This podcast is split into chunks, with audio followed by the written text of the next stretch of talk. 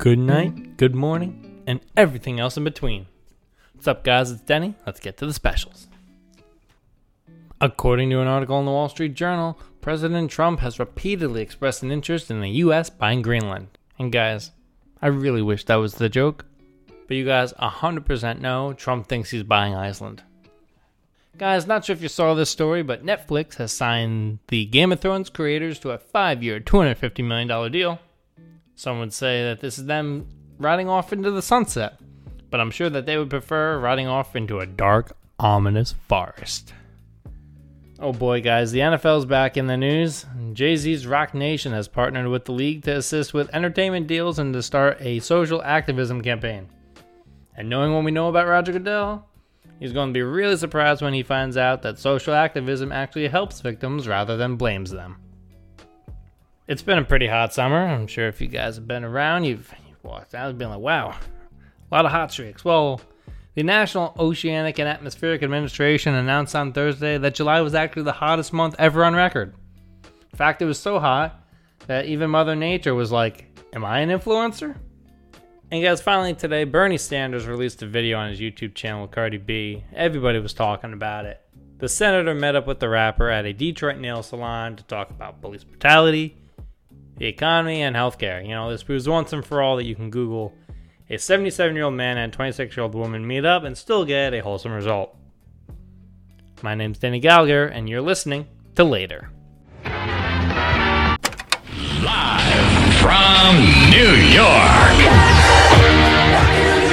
You are listening to the sometimes glamorous, always cantankerous, borderline magnanimous audio art of the new James Brown. Move over, Charlie Brown. There's a new kid in town. Whether it's 5 o'clock where you are or not, you better take your shot because a later Friday big show is coming in hot.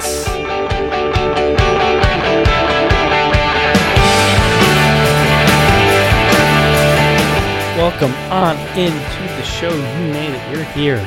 Later with Denny Gallagher. What's up? How's your week going? On the show today is drummer extraordinaire, podcaster extraordinaire, writer extraordinaire. You know him from bands like the Gaslight Anthem, Mercy Union. That's right, if you haven't guessed who I'm talking about by now, it's Benny Horowitz. He's here. You'll be hearing from him in just a bit. But I just wanted to go over some quick housekeeping. This is your first time listening. Welcome. Thank you for finding us. Be sure to rate, subscribe, review. Uh, if you have any comments, concerns, questions, or anything you just want to add, hit us up at laterpodcast at gmail.com. Normally, right here, I go through monologue, I go on through what I've been riffing on, but the conversation with Benny was so good. We talked for a while, all encompassing. We talk some sports. We talk some music. We talk, and of course, you know I go through the Gaslight Anthem with him. Come on, come on. Anyway, without any further ado, the man, the myth, the legend himself, on the other side, it's Benny Horowitz.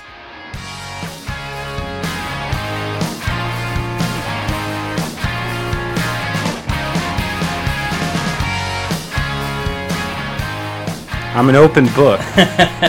you got me in my element oh my too. gosh, yeah, no, it's it's cozy. Should we explain this to the people? Uh, Yeah, I mean, in case I never make it out of this basement, mama, I'm in Jersey City, um, a couple blocks down from the apartment here with Benny Horowitz, drummer, writer, podcaster, does it all. Benny, what's up, man? Not a lot. Sometimes I do think about that. I'm in here playing drums, and I'm like, shit.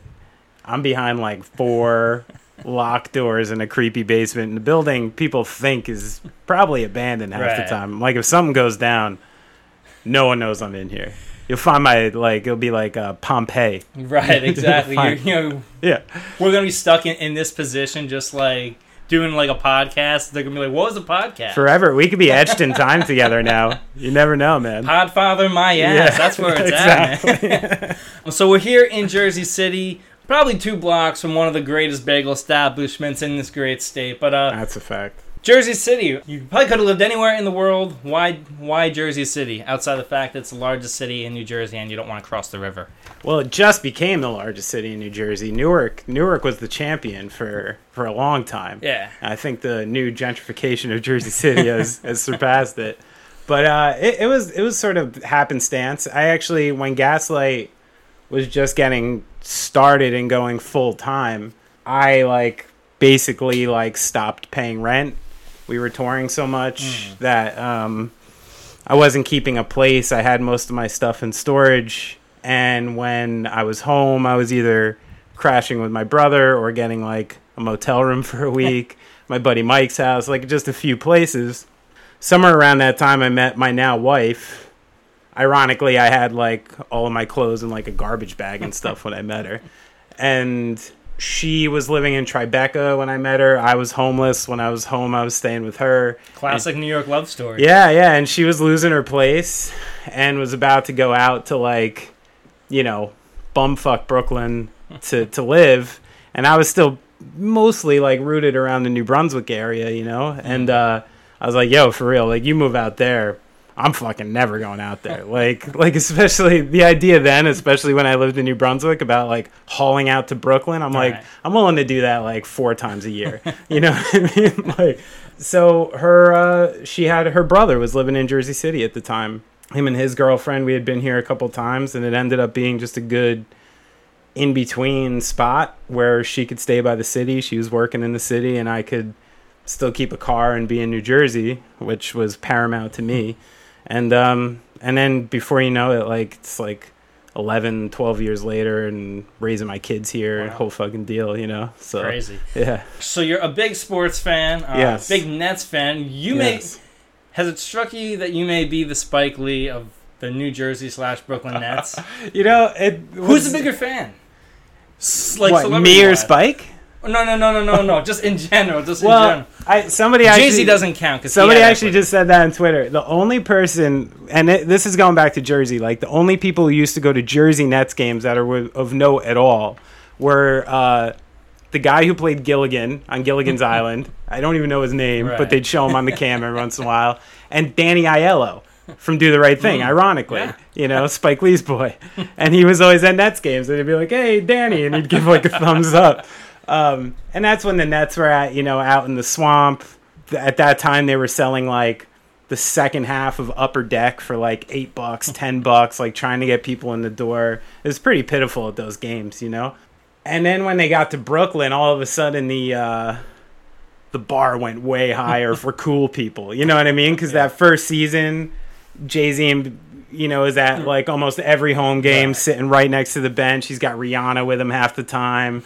You know, all of a sudden, like out Miyok is doing promos, and uh, you know, like like cool hip hop artists are doing promos. And I'm up in the upper deck in my season seats. You know what I mean? Like with my Brook Lopez shirt, Oh my just gosh.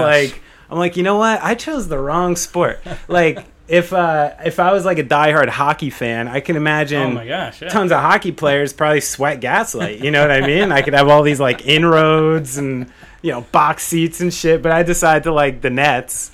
You know, my favorite sport, basketball by far. Where like, you know, more often than not, your average NBA player is not a big, you know, contemporary rock and roll fan. It's just like not, you know. funny. So I'm like, I even had a funny thing where I um, it took me years to even tell my ticket rep what I did because I just didn't want to be like a dick about it, you know. Yeah. And uh, they have that club at the Barclays Center, the like the Billboard Lounge. Mm.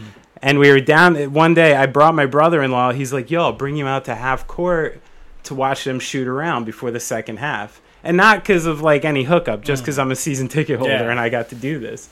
And we were like waiting by the Billboard Lounge, and I see all these people pouring out. And I was like, man, I just got to tell this guy I just played a Billboard event, and like, and like, I bet I'll get free shit. And I just couldn't do it, man. Oh. I just can Oh never, I can never cash in the card either. That's fine. I want it to happen organically, you Right. know? You want to be recognized. Exactly. I don't want to fucking play off like that, you know? I'm a Nets fan first and foremost. I'm a drummer, you know, like, and if you put the two together, like, cool. But yeah, I, I'm not good at like, like slutting myself like that. Uh, So what made you stay with them when they moved to Brooklyn? Because I know a lot of people in New Jersey were pissed when that happens. Me, for example, I was a Nets fan. We were season ticket holders. We did the whole whole whole thing. In Jersey. right? Yeah. So Cool. grew up here. Did did the whole thing. Ironically, when they moved to Brooklyn was about the time I, I went to college. Okay. Started working in media out in Milwaukee. Oh, My right. boss became a minority owner of the Bucks just before they got good. Got to know Giannis his rookie year. So I'm like, dude, what have the Nets ever done for me outside Oh, of? you jumped. I, I I jumped. You're hardcore Bucks now. Can't go back. All right. And, and then they got Jay Kidd and then Brooks. So I kind of feel like they've been. Oh, that's right at that time. Yeah. Yeah. Well, listen, I there might have been if you told me a story five years ago or something, I might have been like, "Yo, what the fuck, man? It's not cool. We need all the fans we can get." But I, I truly believe in like in like sports as entertainment these days. Yeah. You know what I mean? And if you are just into a team for whatever reason, that's who you want to watch and spend your money towards. Like, I don't, I don't give a fuck. But um, I actually didn't care when they moved to Brooklyn. Hmm. I um, I was already living here Yeah. in Jersey City, so It's like 45 minutes. Yeah. you know, Brooklyn to the swamp is actually better for me. I can actually have the option to take trains, Yeah. you know, and be on public transit. I actually loved the two years they were in Newark Oh, that was perfect. when they were at Prudential Center when they were building Barclays. I mean, now I could decide to go to a 7:30 tip at like 10 after 7. I didn't have kids yet or Yeah. nothing. I just like say to my girlfriend, I'm like, "Yo, I'm going. like I'm just running. I'll be back in like 2 hours. Easy. Ticket was Oh cheap." Um, but I remember when the Nets went to the finals in like 02, 03, Mm-hmm. um, I was buying tickets for those games like literally like at the door of the stadium. Yeah. You know what I mean? They couldn't sell out the stadium for, and this was not like some schlub. They had Shaq, Kobe, Lakers coming in. They had the uh, Spurs, Spurs right in the middle of yeah, right in the middle of all of it, and the, and the the games were so like underattended, and the Nets fans like barely showed up. You know, I was at them. It was it was like fairly painful to be so into something but not like feeling the thing. You know, Yeah. I'm like, this is beautiful basketball. Like, do you realize who's on this team? Like at this time, you know what I mean? You're watching prime Kenyon Martin flying through the sky, like getting tossed by Jason Kidd, and like just, and uh, it blew my mind. And at that time, I, it was like anything's on the table. There was talk about the Nets being sold for a while, moving for a while. So when it happened, I was like, yeah, fuck it. Like it's easier for me. And then to top it off, my mom and that whole side of the family's from Brooklyn. So I have like a a familial tie that actually like allows me to to be doubly proud in that way, which is good, you know.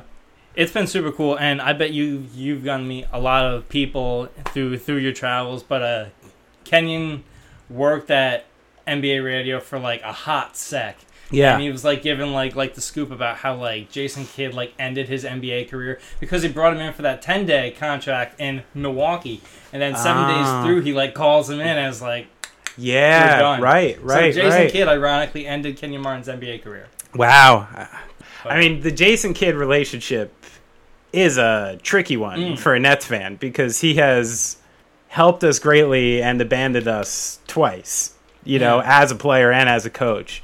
So, like, but at the same time, like, the best basketball I've ever witnessed live for Yeah. a team I liked was brought by him twice. Again, you know what I mean? Yeah. Even like, you know, that trade gets a lot of shit, obviously, because it was maybe one of the worst trades. I don't even have to say which one it is. Right, I can just yeah. refer to it as, As the, the trade. trade. yeah. Um, but like that first year or two was fun. The team was fun. Yeah. You know, even though like they didn't get to where they wanted to be, like KG still had some gas. Is like prime Deron Williams, Joe Johnson looked good. Like those teams were fun Yeah. um and and and they were you know well coached and like it all like was cool.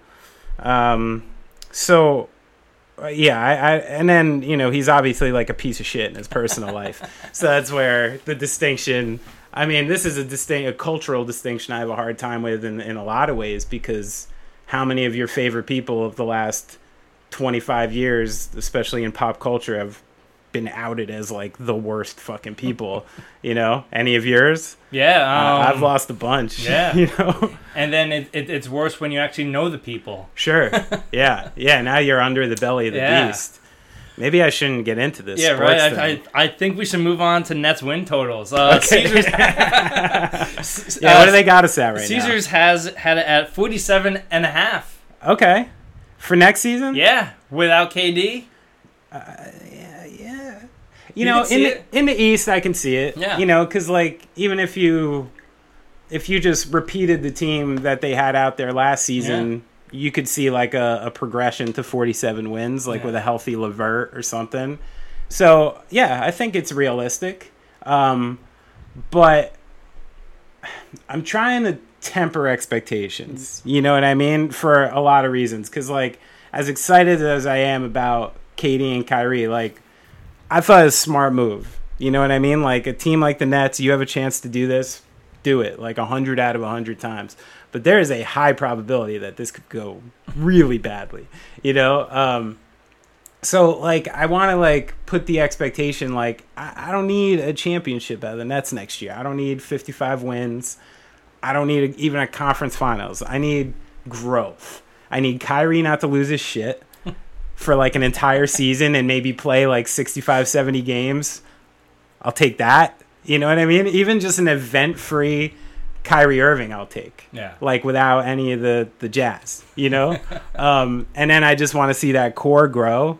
You know, I want to see like Allen and Levert and those guys like take the next step. I think lost in the conversation was getting Taurean Prince, like a nice young rotational move. player under like a couple more manageable years of contract, and he still has upside. So like, and then that's are interesting and good. Um, but I just hope like everybody, like anybody in Boston, what they're predicting right now is my worst case scenario that I don't want to happen. But I think there's a lot of things in our favor, you know, Right. this time. Especially with uh, Atkinson will handle him a lot different than Yeah. uh, For sure.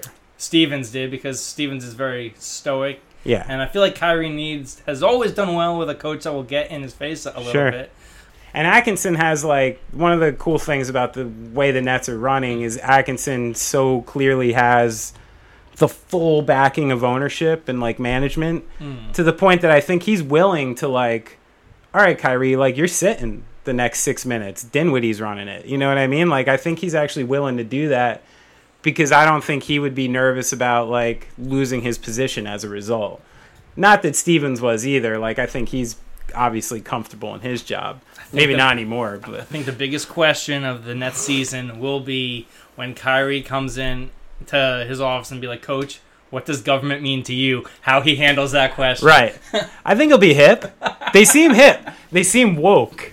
I just learned that word, abracadabra. Um, yeah, because like that's one of the things I'm actually hoping for is like, yeah, Boston's a cool town mm. in a lot of ways, but Boston is also like wound around itself like seven fucking times. That town is tight. Yeah. It's old school. It's tight. It's got like a way of looking and seeing things that is sometimes like romantic and cool, and sometimes like asphyxiating. You know. Yeah. So a guy like Kyrie, who I get the sense is just even like kind of fucking around half the time. Like I don't think that guy thinks the Earth is flat. No. I really don't. I think he's trolling a little bit and seeing what he can get away with, and kind of like. And I think there's more room for that. There's Yeah. a lot more like room for for just people being who they are in New York. Yeah. Like even though people say the press is so nasty, like if you lose for a continued period of time, yeah, you're gonna get killed. Mm. You know, but if you win, you're gonna be, you know, like you could be mayor. Yeah. You know, like And probably do a better job with the MTA than the current. I'd imagine. Let's have Derek Jeter run the MTA. I mean, he can't, he, he can't run the Marlins. You, expect him to run the MTA? I was just thinking the Marlins aren't aren't too bad this year. You know what though? I'm looking at the roster though. Like I actually just saw this last night, and I'm looking at the roster, and I'm like, wait, seeing Neil Walker, Granderson, Starlin Castro, like just all these like thirty something hmm. kind of. Thro- I'm like, what's going on there? Yeah. Like there, if there's not any serious activity going on in Triple and Double A right now, like I don't know what the plan is Right, here exactly. because they're already out of the season. Like these guys should be up, Yeah. getting getting at bats. You know, that's why I love the Blue Jays. Watching everybody's kids right now. Don- Watching Vlad Guerrero Jr. and Craig crush- Biggio's yeah, yeah, kid, and uh, just a couple days Oh ago they gosh. called up uh, Bo Bichette, Dante Bichette's kid. Which I'm like, holy shit! I, all these guys. It makes me feel kind of old, but Yeah. it's also funny. so going into next basketball season, I know there's a whole bunch of new duos. Yeah. Which ones? Uh, leaving KD and Kyrie out of it because that's more of a next season conversation. Which Sure. uh, duos are you excited about? I mean, the obvious like LA thing is like just fascinating, Yeah. you know. Um, And whether J Kidd will blow up another franchise. yeah, yeah. Well, the, I think the Lakers thing is like, I mean, obviously way more destined for insanity than the Clippers thing. You know what I mean? The Clippers have like, I mean, Kawhi's caused a lot of fuss in the last few years, but kind of for like a lot of the right reasons. Right. You know, it's not like that guy's doing like crazy shit off the court or like saying anything, Yeah. let alone saying the wrong thing Yeah. you know um but like when i see the the lakers setup with what just happened with magic the coaching staff they brought in demarcus cousins rondo again like um it- you know minutes restriction lebron like, Shout out Danny Green, thirty million in two years. yeah, you know, and again, like good player, you know, but um yeah, no, I think the Clippers I lean towards as Mm. like the thing I'm most excited about. Um then, you know, but then there's some of the like under undervalued ones I'm excited like I can't wait to see what Donovan Mitchell becomes like with Mike Conley. Mm. That's kind of fascinating. Yeah. Like where he doesn't have to just like grab the ball and create offense Yeah. like 9 out of 10 times something like that's a big one. Um, and then I mean, I would love to see like somebody on the Bucks like step up a little more so Giannis has like a running mate. Yeah. I guess Philly. I mean, who are the two in Philly though? Is it is it Joel and Ben or is Tobias with No, that max deal part of it? I don't think Tobias, when you get down to crunch time, is the guy that you want in the playoffs. I mean, you've got to build it around the process and Ben Simmons, right? I mean, he's not playing for Australia for a reason. Yeah. Well, you saw his uh playing against like high school kids Oh, yeah, hitting like yeah. 20 footers and everyone's going crazy. I'm like, bro, I hit that shot. I hit that shot every two out of three times. Come on. Um, and I was just looking at Philly, like, I, you know, I, they just signed Trey Burke, Mm-hmm. and like, he's their best three point shooter. I think, like, right. Yeah. I think they just pulled their best three point shooter off the street yesterday. yeah, right. You know, so you know that's the obvious problem with that team is like, where is that? Where those buckets Yeah. going to come from? But there's a point. I, I'm in a chat with a couple friends of mine, music friends. One's diehard Sixers, one's diehard Knicks. So we Mhm. have like a Yeah. funny thing going on. And there was a point last season I texted my friend Luke, who's the Sixers fan, being like, you know what? I was watching a Sixers game. I'm like, you know what? I don't care if Ben Simmons can shoot. I'm like, I'm watching him beat up the game four out of five other ways. Like, like I don't know if he's a max player or not, but he's a starting point guard in the Mhm. NBA, and he's legit. Yeah. Like that guy can affect the game in, in so many different ways. And I'm like, I watched Jason Kidd as an example. How many times can we bring him up? but like, you know, he kind of painfully created that three point shot like later in his career. That super ugly one you had to start respecting. But like, besides for a nice drive or something, like you weren't covering Right. J Kidd. Like you didn't give a shit. Like Yeah. that wasn't his game. And how how good was he? And how much did he impact? So, but then I kind of like went to the playoffs and started reversing course again because I'm like, yo, like once you get to the playoffs and people can game plan those smaller rosters and stuff and they start pinning them down, like that's a problem. Mm. You know, like you got to figure something else out. So, but I mean, you got to assume they're giving him that contract under the assumption that mean, Yeah. he's at least working on it. It's funny that you brought up Donovan Mitchell before because I think uh, you know ar- ar- around the draft every year people love player comps. And you know what I think people love even more than player comps? I think they love band comps. You guys have Oh, okay. been subject to that. Sure, sure. Um, how do you feel about the idea of that? And do you hate them? I think as much as the internet should. The internet hates everything yet loves band comps. I don't Well, get you it. know what's fun? It's like I didn't even think about it until like just now. But you know how like one of those things with comps that always happens is like you start comping guys who just look like each other. You know what I mean? Like Yeah. it happens all the time. Like name like a, a white guy who's ever been comped against a black guy and vice versa. Like that happens four percent of the time. Right. You know what I mean? Um, and in music, I find it the same way. Is like you can comp people based since it's all sort of like these weird opinion based things that are going out there. Like you can comp on the weirdest shit. And like my band has been compared to things that like to me there's such a wildly loose affiliation with just because like oh they're from the same place. Like I wonder like if Gaslight Anthem started in northern Florida, would it have just been replaced by Tom Petty instead of Bruce Springsteen if we weren't from New Jersey? You know what I mean? Like and stuff like that. Like and I do think there's like uh, these funny little things that go into comps. But that being said, I don't find them annoying because uh, because of how arbitrary I know they are. You know what I mean? Yeah. And I know that the people who are writing these articles and who are, I mean, people are literally paid to create stories around things that aren't stories. I knew that for years, like, people had to ask a Bruce Springsteen question inside of the interview so he could be mentioned in the byline, so they could view more readers. You know what I mean? Mm. Like, that's, it's just the nature of the thing. So, like, so no, it doesn't bother me. I think it's funny more Yeah. often than not. And the sports ones are just like ridiculous. You know, I mean, how many guys have you heard coming out like in the last twenty years who were the next Right. LeBron, Kobe, Michael? You know what I mean? Like it kind of comps up like this. You know? It's funny. I, I told you that on on Sundays I produce a show for Amin Elhassan and Yeah. Jason Jackson on NBA radio on Sirius XM, and he. He used to work in the front office and, and used to have to do these scouting reports Right. for the guys for the drafts. So he would like take the most random guy you've ever heard of, like uh, like Ricky Rubio is going to be the next I don't know like Yeah. backup point guard. Abracadabra. Yeah, yeah. He's this. Yeah, yeah.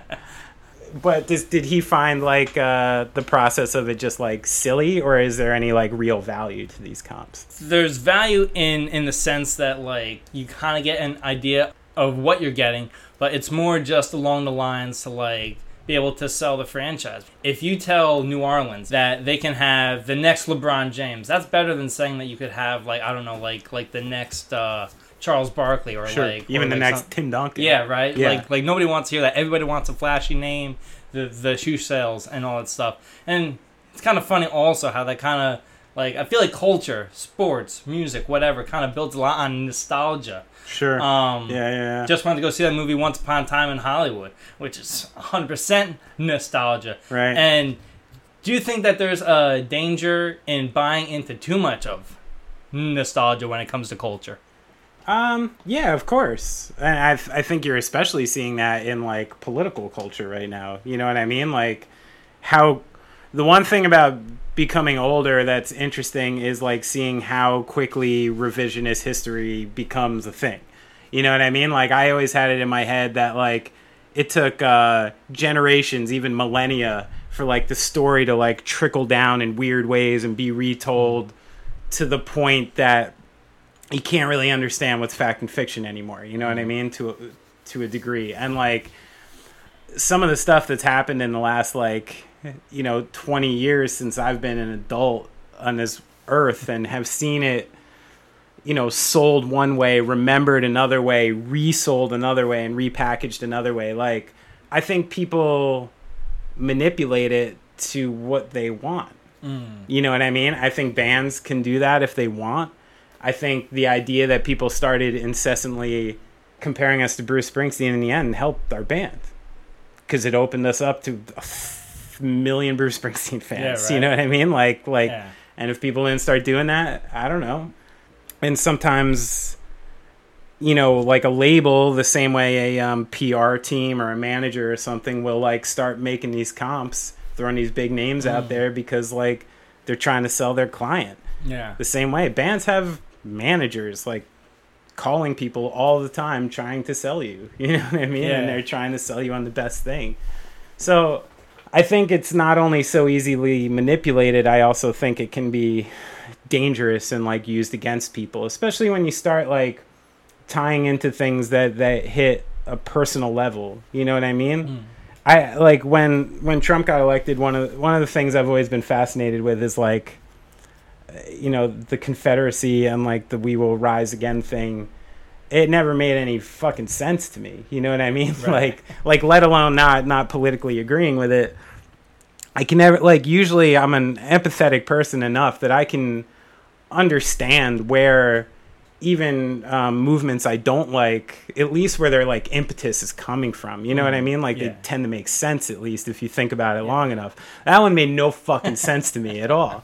And I ended up reading a book that kind of opened my eyes to a couple things. And one statistic that popped out was like, it was like if you're a born and bred Southerner, you have like a one in six chance of currently being like tied to someone who is in the Confederate Army.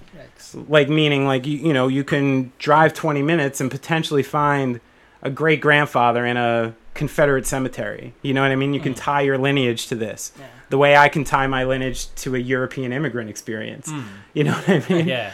And then if you're from the north, you had something like a 1 in 20 or 25 chance of being connected to the Union Army, hmm. you know, for a variety of reasons. And and that's one thing that struck a chord with me. I was like, all right, like even though I don't agree, the fact that like you can find this connection is the reason you might be warmer to it. And then on what I was just saying before, and then I think that's where normal people are spun and manipulated. Right. You know what I mean? Like, I don't think normal people are as dumb as fucking liberals make them out to be, too. Like, they're not. Like, people make a conscious decision to be racist. They're not just like being puppet mastered all the Right. time. Like, you know. and a lot But- of it is is marketing. I don't know Yeah. if, if, if you've been watching that that loudest voice show on Showtime, the Russell Crowe as as, as Roger Ailes. Oh, no, I haven't. It's really interesting how how he like managed to uh get his message out there by you know like starting Fox News and then just going all in on, on the hard right because he's like we're not going to be able to crack the rest of the market so we got to go Yeah. where the viewers aren't so a lot of i think when people talk about nostalgia it's either an elevator pitch to try to get something made like in hollywood Exactly. or it's like a, a, a, a way to further a marketing message Sure. So, Yeah, and somebody, almost, I mean, more often than not, somebody is almost always capitalizing on it. You got to find like who those people are.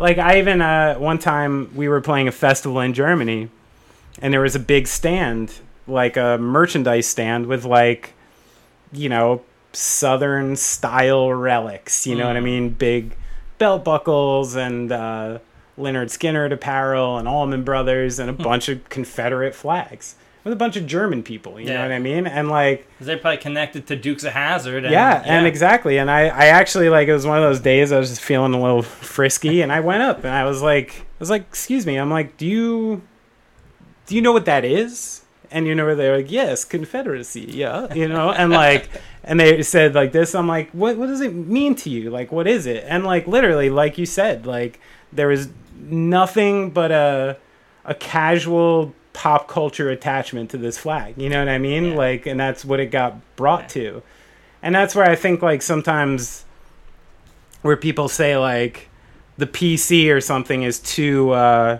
too aggressive, but like you put a Confederate flag on a super popular TV show for ten years with characters you like that you're designed to like. Actors are literally trained to make you like them um, and be charming and be Right. somebody even if you hate that has some like charming to it you know like christoph waltz in Inglourious Basterds like how do you not have some like Right. attraction to that like person in a weird way you know Yeah.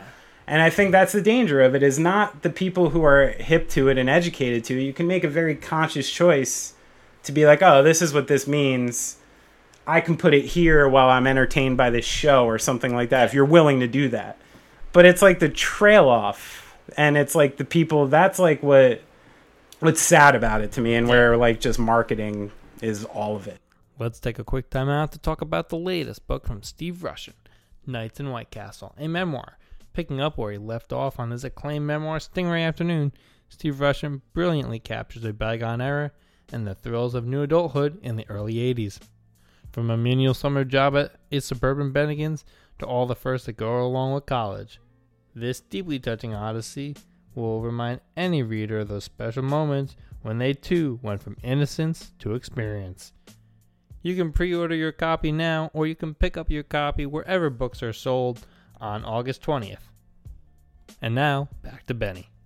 Do you mind if we talk some music for a little bit? No. I mean, we're in this fantastic drum room, Surrounded and by it would make drums. Uh, 50 drums yeah, around right? us. Yeah. All right, so let's uh gaslight anthem, okay? Yeah. But before gaslight, a lot of people don't know about this charming man. Based off the Smiths album, Yeah, I didn't name that band though. No. So I was in this Charming Man for a short time, but I did not start this Charming Man. Okay.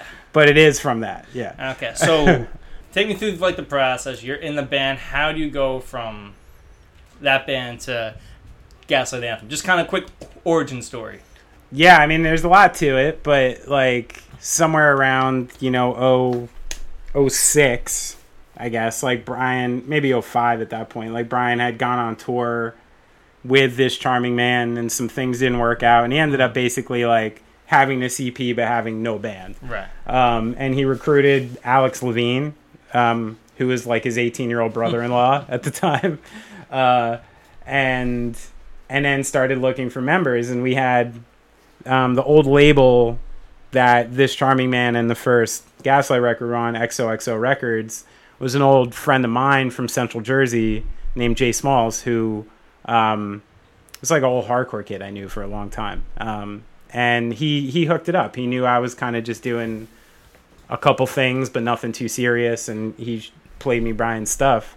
I was automatically like attracted to it, you know, like um, I had realized a couple years before that, like if I want any sort of career in music, I got to find someone who can write songs, and like somebody because there had gotten to a point where like I kept being like a major thing in my bands where people are like, "Oh, you're really good," and this and that, and I'm like, "Yo, what about like my singer? Like, what about this?" Because like I'm not fucking Tommy Lee, and like I'm not gonna have the life I want. Like, hmm. basically, the life I want is just being able to play music full time, you know. And I'm like, I don't see how this is happening unless I find people who can write really great songs. So like, when I heard it, there was some, you know, I was much more of like a punk hardcore kid even then than I am now, and like some of the music was like a little mid tempo for me, you hmm. know, and stuff yeah. like that. But I was like, holy shit, like this guy could sing and like these songs are cool and there's like chorus like every song has like a big ass chorus that's like hooky and like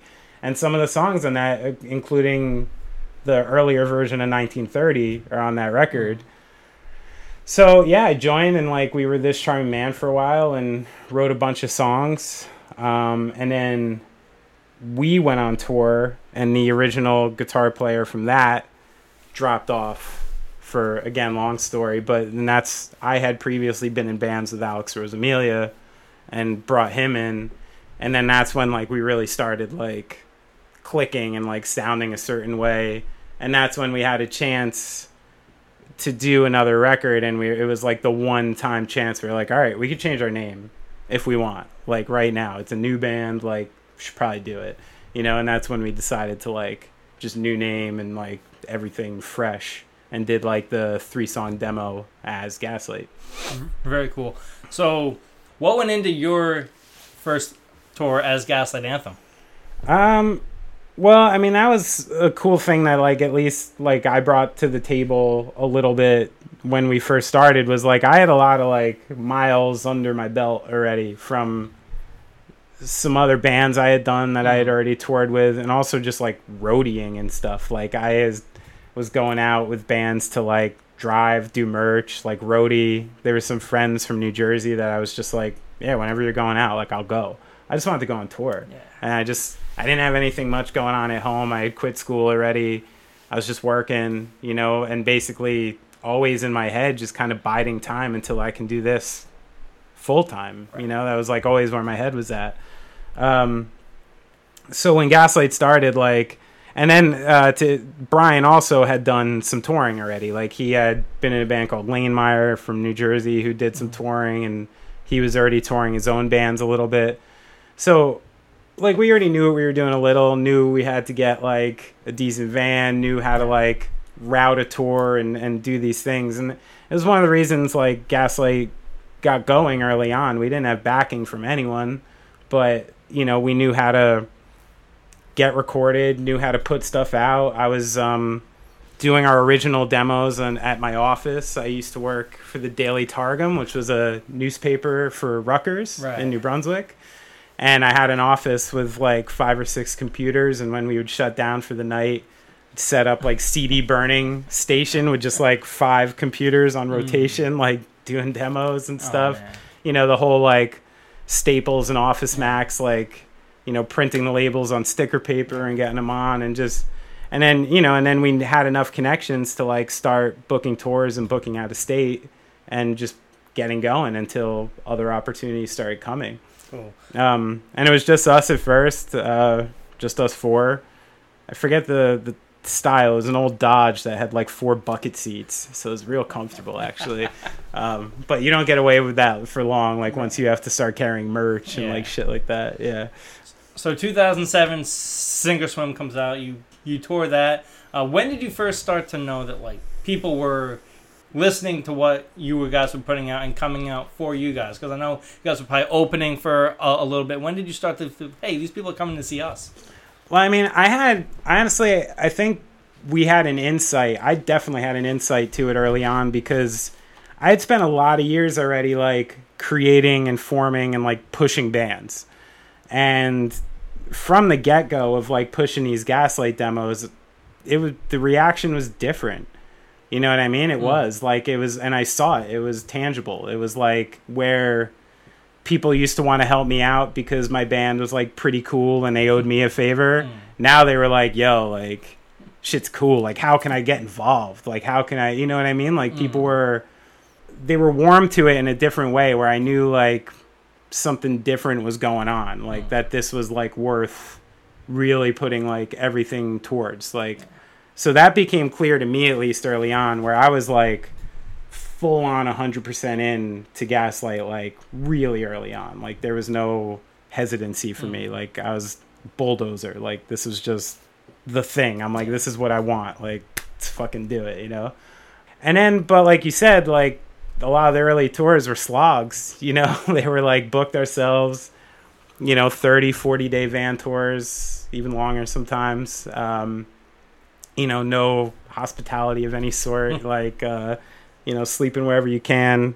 You know, it's very typical. It's not like some sob story or anything. It's what most bands do. Yeah. Um, but I remember we we did do a couple cool opening tours, and then in 07 or 08, 08 maybe, we we played the Fest in Gainesville, mm-hmm. and our show was like, you know, sold out really quick. It was in a tiny place, like, and but I think it was the first time that these like little pockets of people from different cities, like the five, ten people who had been coming to our shows, mm. were now like all in one place. And the show like lit up. It was like crazy, you know, where we played diner at the end of it and the stage was just like packed. I ended up like jumping off my kick drum like on top of everybody. Ended up kicking Brian in the head. He like yelled at me later for it. Um, I think, and that was like the first time for me where I was like, "Holy shit! Like this is like, this is like a thing thing." You know what I mean? Like this is like, I think maybe in my head where I was like, "All right, like, like this could be like." I I never had the idea that we could be um, like a mainstream success. Like that was never really in my head. Yeah. But at that time too, I mean, I tell this story a lot because it's funny. But like me and Brian had a pact. Excuse me, Brian and I had a pact where like if we ever sold ten thousand records, we were both going to get throat tattoos. and this is because of our like convoluted idea of like what the music industry was. Like we really thought if you sold ten thousand records of one album, you were like set for life. Like you had a fan base, you had money, like you were fine, like you could hmm. do it, you know. Um, and I think that was a wake up call for us was when you're like you're out there doing tours and you you have a lot of like buzz going, but there's Yeah. like there's no like money, you know, Yeah. not yet. Right. Um, no no real money like that started coming in until later, Yeah. you know. Do you make uh, the EP in 2008? Is that something that, that you make while you're like touring, or or do you come back just kind of preparing for the next thing? No, that one we recorded on tour. Nice. Yeah. Um, How does that work for people that are just listening to this that aren't in the music business? How? Because I, I know you hear hear like you're like Ed Sheeran's and a bunch of bands recording while they're on tour. How how does that work? I think it's hard to compare to these days because of like technology and like just how much easier it is to not only record but to also like get down and transfer ideas. You know what I mean? Like you can literally have someone in the back of a van composing songs on a laptop. You know what I mean? And you show up to a studio and they're like almost done. you know, back then it was like the only chance you really had to like you know jam stuff out uh, you know and there was a lot of different ways we wrote like you know brian would have a part in an acoustic and we'd start working through something. Literally, me like tapping on my legs and shit. Some stuff we're working on at home. If you're doing your own shows, you get to set up and do a little bit of a sound check every day, even at smaller places. Um, so you can like maybe run through some new stuff when you're doing that. And then we were between tours. We had like 10 days between tours, and we found a place in Austin, like through recommendations that uh, that would would record us, and um, stayed at a friend's house on his floor. Like when we did it, this guy Che Arthur still lives in Austin, and um, yeah, and spent. I think Senor took maybe three days, you know, two days to track, and I think actually it got mixed like while we were you know back on tour and like just listening to it and stuff. Wow. Um, so yeah, I mean, like that, and and because of it, though, I mean, I do think uh, of all the gaslight things, I'm not saying it's like the best or something. It is probably the most like appropriate like capture of a proper like time because Mm.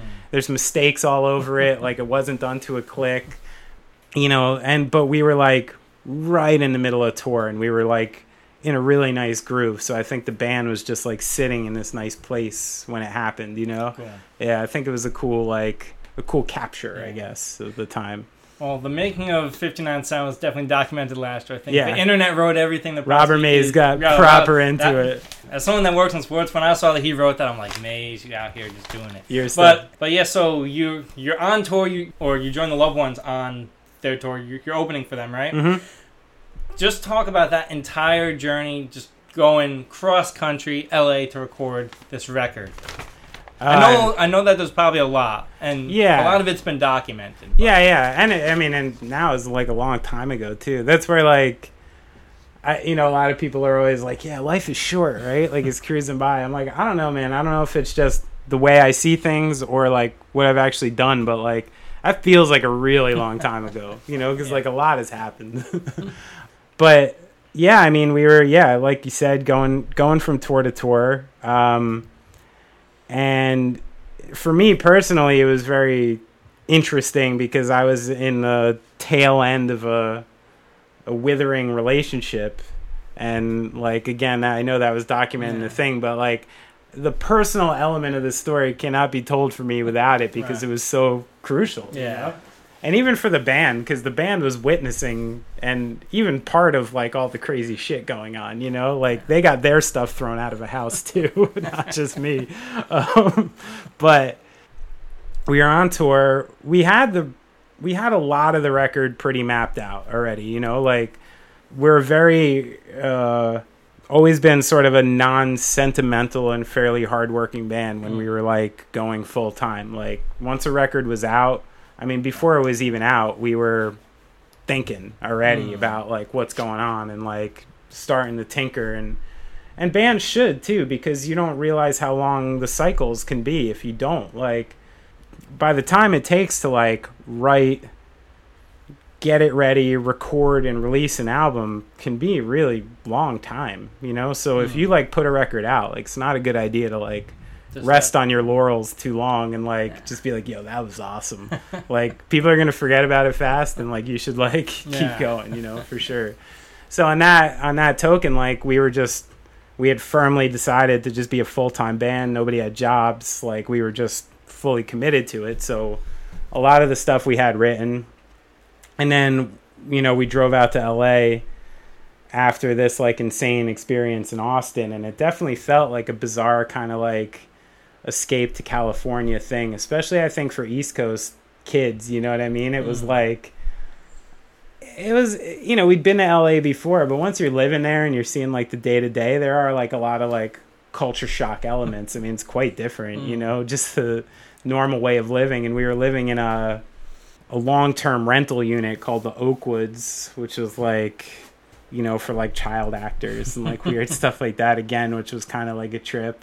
You know, weed was easy to get, like like yeah, just California paradise. You know, but then we just like we didn't like party. It wasn't some LA thing. It was like, all right, like the record, like we're here to do the record, and started practicing with Ted at a at a studio and yeah, we were ready to record pretty fast. And then just when we did it, I mean, we were literally in the van heading to the studio from our little apartment like early in the morning, and then just head down like you know just working on it all night long. Um, so the process like that is like, yeah, you're just like. Uh, you're you're away from everything when you're in a city you don't know. None of us were like like cool like party types, so we weren't like going out in like the LA night and like doing that kind of shit, you know. So yeah, yeah, it was just really like kind of nerdy, you know, focused on the record Yeah. kind of stuff. That part of it's like Mm. Not a very fun story because we were just working, I guess. Right. You know? So then it comes out and it, it receives a lot more fanfare now now than it probably did For sure. back then. Yeah. Um, which record release you kind of knew it was a moment when it happened versus seemed like a bigger deal in retrospect. Like like I'm I'm assuming that the release of Handwritten received more fanfare than like when you dropped either Sink or Swim or 59 Sound. Sure. I mean, but I think I think for me, the scope changed on 59 Sound, Mm. where like, you know, on Sink or Swim and stuff, we were getting to a point that's like, all right, like we're like a good, like successful little punk rock band, hmm. which like even in my head, I'm like, that's fine. Like I could even like do this like forever, and I'll be mostly cool with that, you hmm. know. Hmm. And then 59 Sound came out, and we started playing some shows on it. And then once it got released, especially like the whole thing changed after that. It just all of it, all of it jumped up to just like a bigger, bigger level. Yeah. And honestly, a level that none of us were familiar with. Mm. Um, like none of us had had experience in that kind of world. We never had to like navigate it. Like, like we didn't know. We were just like kind of wading our way through because it was a scope that was bigger than us. You know, I did shows at a fucking Elks Lodge. Like, you know, someone's talking about a a back end deal of a 500 cap room in this place with all this stuff. I'm like, uh, okay, we got to learn this shit. Like, um, so that's when i got to a level that's like when I think like your band almost like in a strange way now that you say like to look back on it in retrospect it's when like your band almost becomes like bigger than you. You know what i mean? Yeah. like things start to like spin in a bunch of different directions that you just can't control anymore. Mm. You know when it's small like everything is so literally just like four people discussing every move and like and everything is so like focused into one direction and stuff like that. And now all of a sudden you got a lot of like a lot of new shit coming in. Like the label's got more people working for it. You got a manager now you have a booking agent you have oh wait we have to actually like take care of our finances. We got to pay taxes on this shit. Like we can't get away with that anymore you know? And like like just weird uh like the belly of it that like that kind of sucks you know what i mean? It's not the fun part for sure.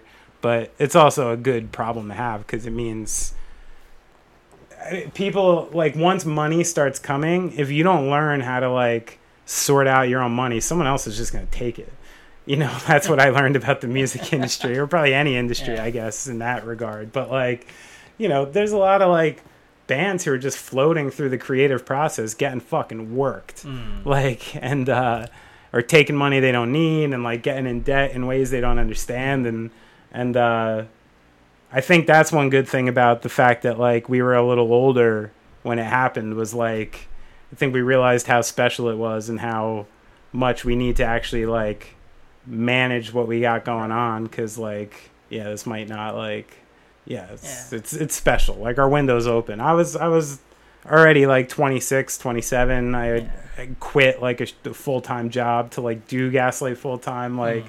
like this was like almost like hey this is like my last chance or i got to do something else you know Yeah. so like Oh. How many times have you felt that way? Like it's like your your last chance? Because I feel like in your early twenties, that's like a common theme. Yeah. Yo, this is my last chance. i know another thing about retrospect thinking is like i definitely went into gaslight saying yo this is my last one like for sure my last one but i did say it prior to gaslight um, so i got to assume that like i probably would have tried again because i'm just as i'm learning about myself i'm sort of uh, ill-equipped to maybe do anything else in this world well, I mean, you got the writing, you got the podcast. yeah, I yeah, working on it. Working Yeah. on it. I just need the honorary degree. That's what I'm working on. From, It doesn't Rutgers- matter. No, it doesn't matter. No, Rutgers, I think, is too ambitious. That's like a real college.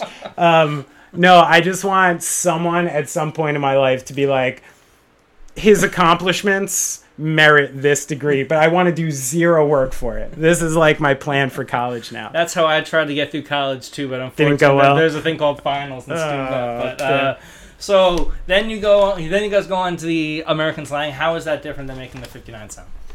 we were home to Oh. Mm-hmm. write most of American slang, and we actually a good friend of mine, Kyle, was one of the first guys we knew who just like had a a kid in a house, Mm. um, and he had sort of a centralized point because at that point, Alex and I were up here, and the two other guys were down in um by the beach by Mm. then. So he lived uh, in like the sort of um, like Old Bridge, Sayreville area, and had a house, and we would drive separately, usually drive down to his house every day, and then just practice at his house and write American slang. So we were like trapped in our friend's basement doing American slang, and we wrote most of it there. Um, but as far as like you know, it was the same label. I don't think we got like much bigger or anything after American slang. Like I think American slang at that we were like it was we wanted to maintain like what we had. You know what I mean? I mean, at some point along the way, I don't know, like it's one of the things I, I almost like regret looking back on it now is like with every record I can find someone who convinced me or someone else in the band that like we could be something we never were going to be. And that can lead to like a very successful thing becoming disappointing hmm. if you put these strange expectations on it. And I think by American slang, those types of things started to really come into the camp. Like the idea that like people were infecting our minds with the idea that like, oh, you could be like the next great American rock band. You know, like these mantles people mm. like to do. And like, like it or not, you could be the most confident motherfucker in the world or know exactly what you want to do the most. But things start to trickle in and get a little more confusing as a result. So I think like at that point with American slang, it was about like just like focusing and like staying who we were. We had an opportunity at that point to go to almost any major we wanted, but like we were like, let's finish our deal with side one. Mm. Like we signed a contract. They did good on us on 59 sound. These majors still seem kind of murky to mm. us. Like we're not comfortable. So we're mm. like, let's do another one. Like let's, it, we'll be in an even better position in a couple years, you know? Yeah. Um, and yeah, that was kind of the vibe with American slang. And then the touring was great. Like record went well, you know. What are some of those meetings like that you probably had with like those like majors that are like trying to convince you to sign? Because I, I feel like the average person kind of pictures, you know, in like Entourage when like Vince is getting courted by all the labels, Yeah. kind of like a Nike, Coca Cola, Right. Gaslight Anthem. I mean, there's some elements of it that are like that, you know. I think the people who had their finger on the pulse of the kind of band they were trying to sign, like, didn't do that stuff because they knew it would like freak people like us out, which it did. Um, there was like a couple presentations we went to at like a label office that had like big like posters of us and stuff like walking in. One of which somebody at the office Googled the wrong image for Alex Rosamilia and had some other guy on this giant blow up. And like Alex didn't see it, and we're like, "Yo, don't tell him." And like, and then we're also like, "Should we say something?" Like, no, someone will get fired. Like, so we just never said anything about it. Um, yeah, some weird shit like that. But more often than not, it's like a it's like a restaurant. I mean, you can kind of like you can choose basically if you're like, we need to meet at the office, we need to meet in this city. Like they'll do it. Yeah. And we're just like so nerdy that like just be like, yeah, we'll just get something to eat around New Jersey, you know? and then usually it's like two guys show up. The pitch is pretty similar. I mean, like, especially at the time, a lot of the labels have very similar kind of constructs in place as far as like a lot of it's just like personal relationships and like how people vibe with you. I, I remember me and we wanted to at one of these meetings we're like, yeah, we're gonna rack up a thousand dollar tab. Like we have to. Like Motley Crue did like a hundred thousand. Like we can do a thousand dollars. Like we'll try. We never pulled it off because we were always just like in and out too quick. Yeah. You know what I mean? Like just nobody committed to the night long enough to like be like, let's go for drinks or something. You know, we basically finished dinner, Brian doesn't really drink very heavy. You know, if Yeah. he does, he has a beer or two. So like, I'm trying to drink like a sixty dollars scotch to like you know like Yeah. get the tab up, and before you know it, Brian spent like. Fourteen dollars and needs to leave. I'm like, come on, dude. Like, So you're telling me when they make the Gaslight Anthem movie, there's not going to be a role for Paul Giamatti because he seems to have kind of found that niche. Oh, I know. He's every movie. What is it? Three now? I think because because he he did the Beach Boys one, Right. Then he did. Motley Uh, Crue, right? yeah, and then uh, and then uh, Public Enemy. Oh yeah, Yeah, Crazy. Public Enemy too. um, no, our first manager was a duo. Um, one was a pretty short lesbian woman, uh, and the other was a really, really tall dude, like couple inches taller than me. So I can't see the Giamatti like playing in that. Yeah, um, maybe uh, what's his face? Who plays Thanos? Oh, oh my gosh, you're right. yeah, yeah, he could do it. Oh my gosh. All right, so after American Slang, you guys signed with Mercury. That show at Convention Hall was iconic. Did things change greatly after signing with Mercury, or was it kind of just business as usual? No, I mean honestly, like, um, got paid. You know, it was, it was like the first time. It was like it was like uh, in a sports reference. It's like we got off the rookie contract, Yeah, and- basically, and- and you got your yeah. max deal. Yeah, we were like we were we were free agents, and we got to like milk it. And honestly, it like that was when like we weren't living off Gaslight, and Gaslight literally like made our lives. Which again, in retrospect, I can only see you know clearly now. Mm. But like, I mean, I don't know if any of us have like houses, families. You know, like I remember at one point, like we all showed up and we finally got like a car. We all had like like no one had cars. Like we we couldn't even afford our own vans and stuff. So it was like just this like nobody too excessive, you know, like but just like this idea that like holy shit, like just made a little bit of like real money. Like this is like real money, you know. Um, so that changed where like when that comes in, your personal life changes greatly, and other things like start coming into play that again make you know the uh, four guys in a room, you know, barreling down, you know, the the tunnel in the same direction makes it harder again. You know what I mean? Like like there's just more at play uh, when when that stuff starts to come. But then again, at that time, everything jumped up one extra level too, where like. Um, you know, there's a different kind of expectation. You, you know, even like it's been brought up to me a number of times, and it was something Gaslight had to figure out was once you start playing certain size rooms, how responsible are you to put on a show? You know what I mean? Like we only ever felt responsible to adequately and energetically play our music and play it well. Hmm. You know what I mean? That was the expectation for us. Like, and not that it was easy, but like fairly simple. And then you're getting into these giant rooms where like four dudes on a stage like kind of looks small, hmm. you know, especially when no one's dressing up and there's nothing cool. Maybe have a backdrop, and then it's like, oh, do we need like lights?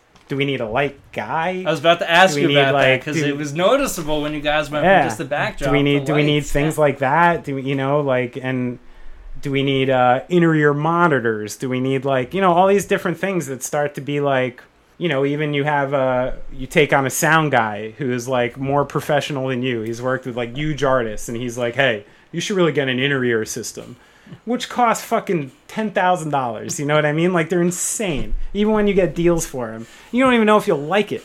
Like it's crazy shit. And like this is why these rigs and stuff, like these cases and stuff, Yeah. get resold. Like you see cases with other bands' names on them and other bands' possessions constantly, and it's mm. because of what happened to us. Mm. I know exactly where it comes from now. it comes from you having like four or five guys working for you now saying they need X, X, and X to like run the show every day. And they do so much fucking work. It's like hard to be like, nah, like you don't need that shit. Fuck you. You know? And then just things again like grow to like an interesting scale. And that's still a question I pose is like, is there a responsibility if you're charging X amount for a ticket and bringing into a room to entertain, to do a show? You know, I remember a show years ago that Gaslight opened for the Foo Fighters in um, Denmark. and I was like so stoked to play this show. Like, uh, there had been a festival we played with the Foo Fighters, like opening for them a year or two before, and it was like one of the very few Gaslight shows in existence I missed because I had to come back for a funeral, and somebody like filled in like four songs, someone else filled another four songs, and it was very like awkward night to play. Mm-hmm. And of course, it was a night Dave fucking Grohl was standing on the side of the stage watching Gaslight. You know, the night I wasn't fucking Right. there, I was going crazy. I was like, fuck. Um, so we we played with them again, mm-hmm. and for any number of reasons, like travel and time of day and this and that, like vibe just wasn't great that day. Mm-hmm. And Brian had kind of like an off show, and he was a little quiet.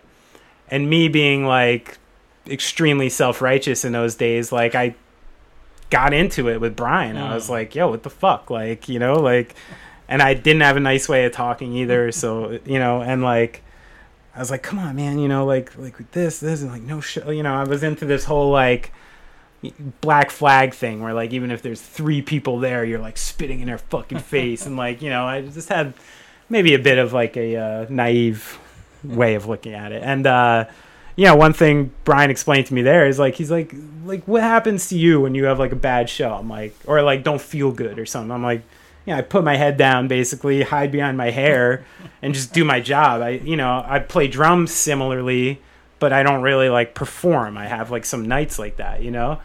And he doesn't have that option because he's so exposed. He's talking. He's like actually communicating with people and this and that and I totally changed my mind after that. I did. I was hmm. like, I was like, you know what's even cooler than like a perfect show every night is people going to actually see live music played by humans. You know hmm. what I mean? Like, hmm. like if someone's off, then you're off. Yeah. And what you do owe them is what we said. You energetically play the music they came to see, and you play it well. Yeah. But you don't owe them the other stuff. Right. And if you're feeling great one night, yo, fucking ham it up for half an hour. I'll sit back there laughing. And if you don't, like, we'll rip through it like 20 straight Yeah. songs. Like, I don't care. Um, and you know, it took a while to get to that point, but like, like of understanding. But um, I think there's an element that that comes back to it, which is like, like how much do you owe, and what is just like even like awkward. You know what I mean? Yeah. If you have no lights at Barclays Center, Yeah. people are just gonna be like, this just looks weird. Right. You know, what are they trying to be broody? like, you know, so so stuff like that comes into play. We hmm. actually didn't hire a full on light guy and light rig until Get Hurt Oh wow. because Get Hurt was when even during handwritten we were like still really tied to our ethos. You know what I mean? And it, it Get Hurt, it got to a point we were almost like, all right, like if we're being put in this box anyway, let's just go for it. You know what I mean? Hmm. Like a little bit. Yeah. Like and and if we're playing these giant places, like let's bring a light guy. Let's bring a light rig. Like let's see what happens. And we ended up not. We brought a great guy who's like extremely talented and did this like insanely cool stuff during our show, but it just like wasn't like the right fit. Didn't Yeah. look right, you know.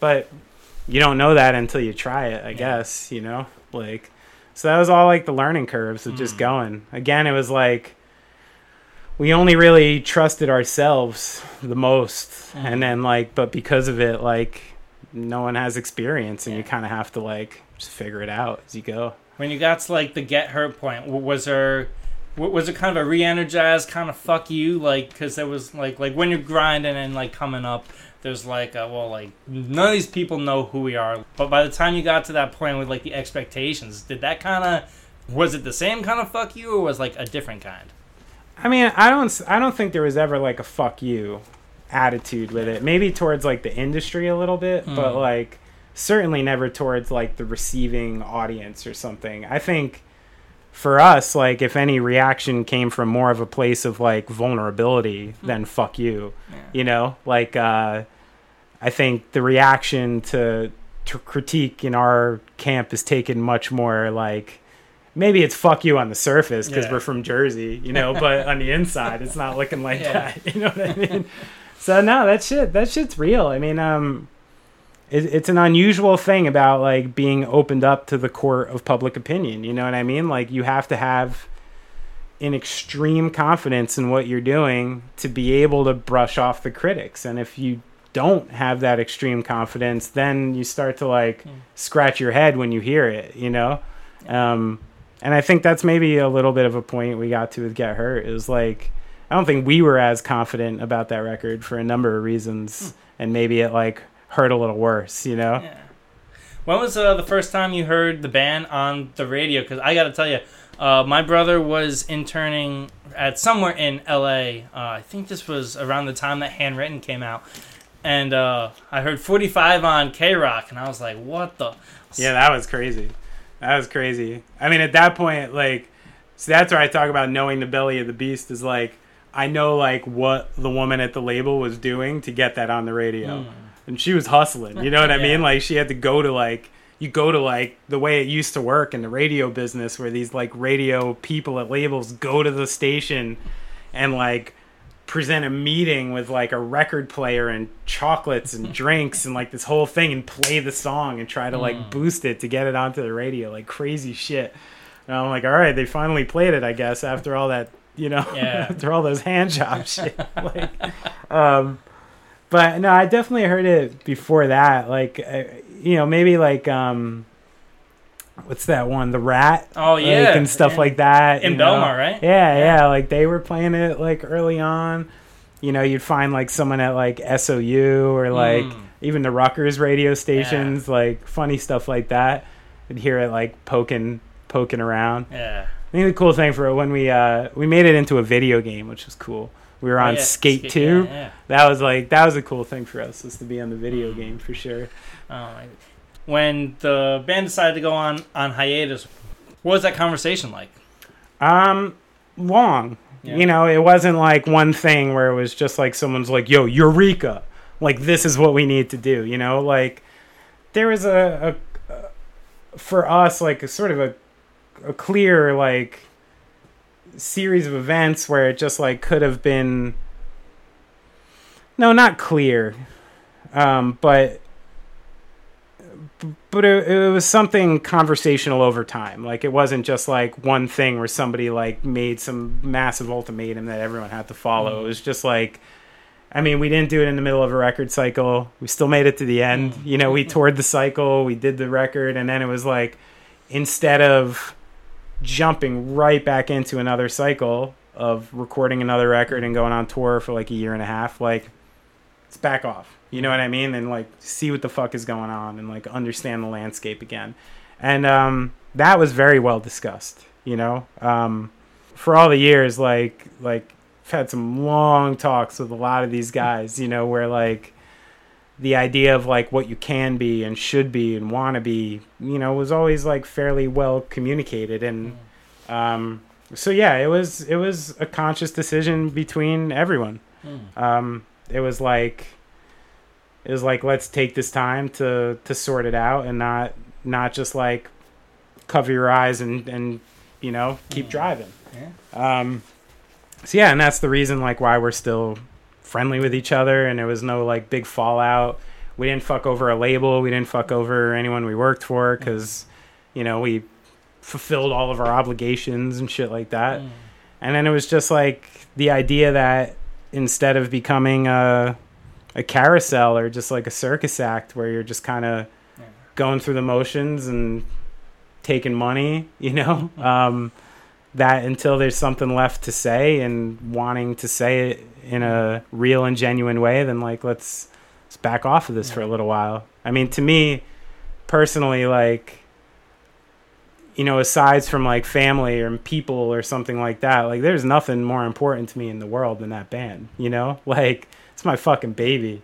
Like from the ground up till now, like there's nothing that means more to me than that. Like it's everything. And the thing to me with that is like I grew up like loving rock and roll like cuz of my family and my mom like from a really really young age and like I'm super cognizant of like the rock and roll narrative. You know what I mean? Like I've seen so many of these narratives play out that I'm really cognizant of like the mistakes and the triumphs of other bands and what they did right and wrong.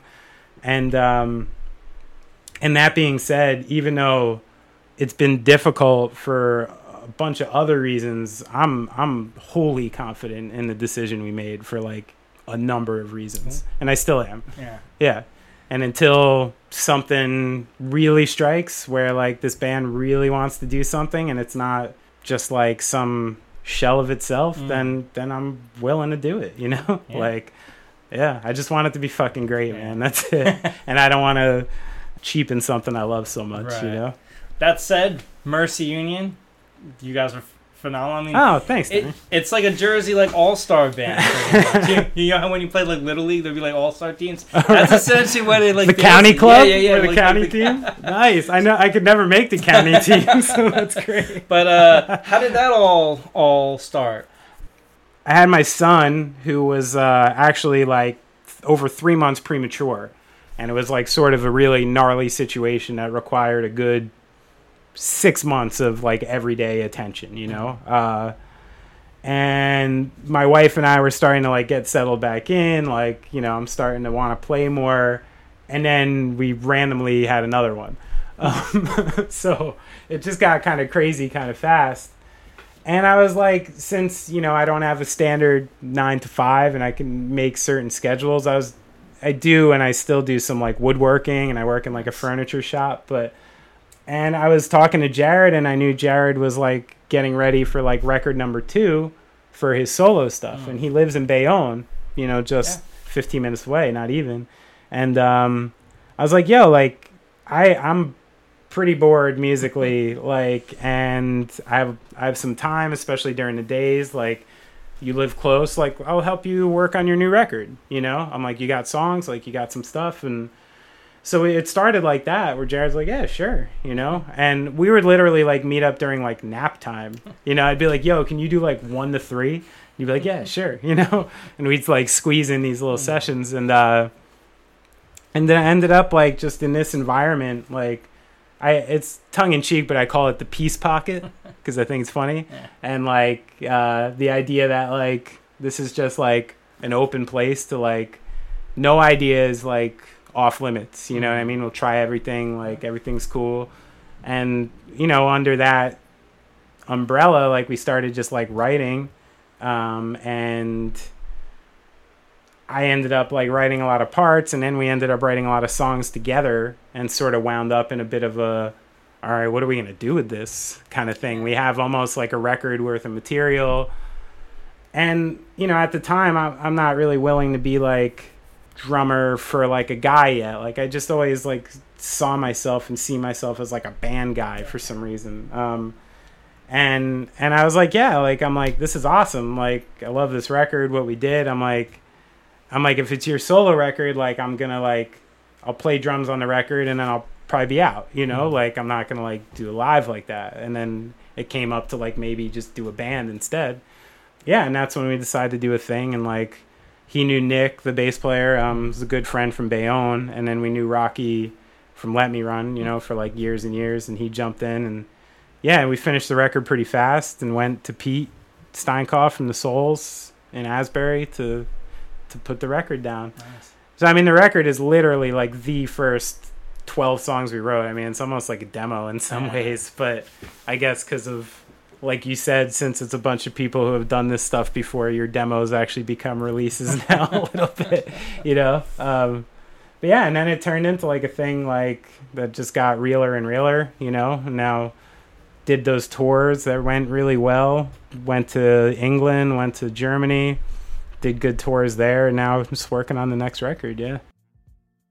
That is Benny Horowitz, drummer of the Gaslight Anthem, Mercy Union. You can follow him on Twitter at Benny Horowitz1. Big thanks to him for stopping by. Been a big Gaslight fan for a long time. Love Mercy Union too.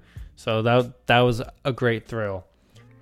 Plenty of ways to get in contact with the show. You can follow me on Twitter at Deny underscore Gallagher, at just Deny Gallagher on Instagram.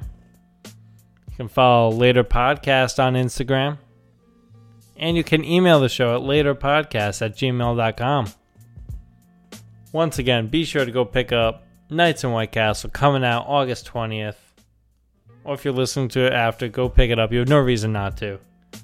Steve's awesome. Ballington Podcast is awesome.